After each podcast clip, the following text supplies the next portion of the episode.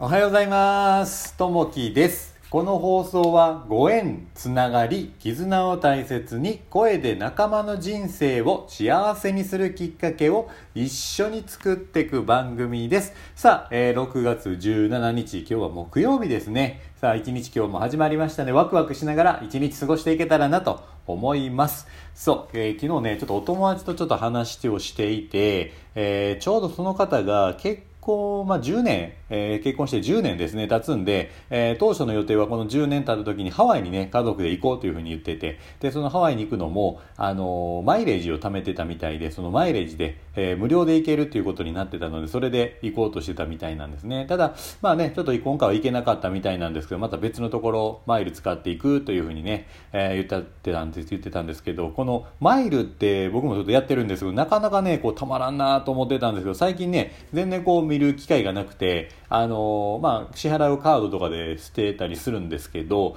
で、どうかなってこの話を聞いて、どうかなと思ってチェックしてみたら、意外とね、あのマイレージが溜まってて、で、調べてみると国内旅行とかね、えーこう行けるなっていうぐらいまでこう溜まってたんですね。で、あれってその、まあ自分だけじゃなくて、その家族の方もね、こう一緒に行けるんで、ちょうどね、あのうちの父と母が、まあ誕生日が6月であったり8月とかするんですけど、ちょうどね、この夏ね、えー以降ぐらいに、またもしね、えー機会があればちょっとあのかあの海外は行けないんで、まあ、国内のどっかにねちょっと飛行機でいっぺん行ってみようかなとこのマイレージを使ってね行こうかなというふうに思ってますでやっぱね家族も一緒にこうねそのマイレージも使えるみたいなのでそのポイントを使いながら、え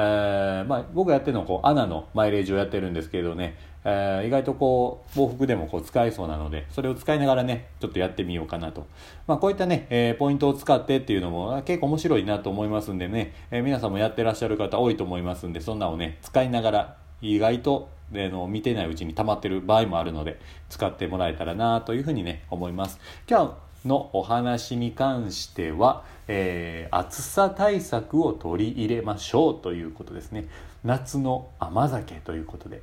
えー現代社会は江戸時代とよく比較されます暑い夏が近づいてきました昨今は暑さ対策が一層呼びかけられています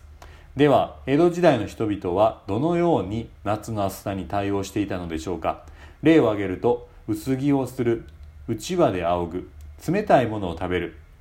打ち水をする風鈴で涼しさを演出する滝など涼しい場所に行くすだれで影を作るということで暑さをしのいでいました。涼しむための方法は様々だったようです。一方でその暑さを、えーあえて積極的に迎え入れる風習もありました。現代では寒い冬に引用されるイメージが強い。甘酒は夏に盛んに飲まれていました。江戸時代の人々は熱々の甘酒を飲むことで汗をかき涼をとっていたのです。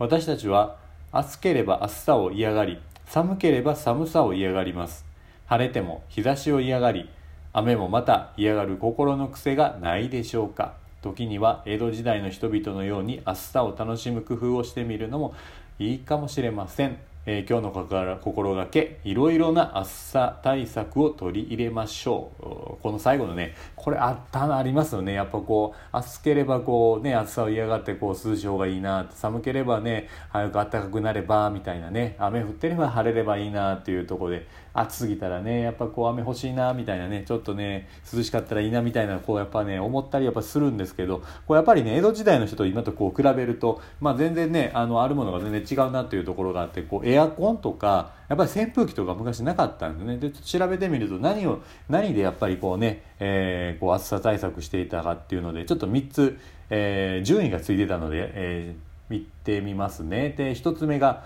えー金魚を見ると。やっぱりねこの水の中にこう金魚がね泳いでる姿をこう見て、えー涼しむっていうのがねありました。2つ目がねやっぱこううちわ。やっぱこう今だったらあのエアコンとか扇風機とかあるんですけどね、まあ、昔なかったのでこううちわをしながら江戸時代の人はね、えー涼しさを和らいでいたようですね。で何といってもこう最後の一番。これ何かというと、えー我慢。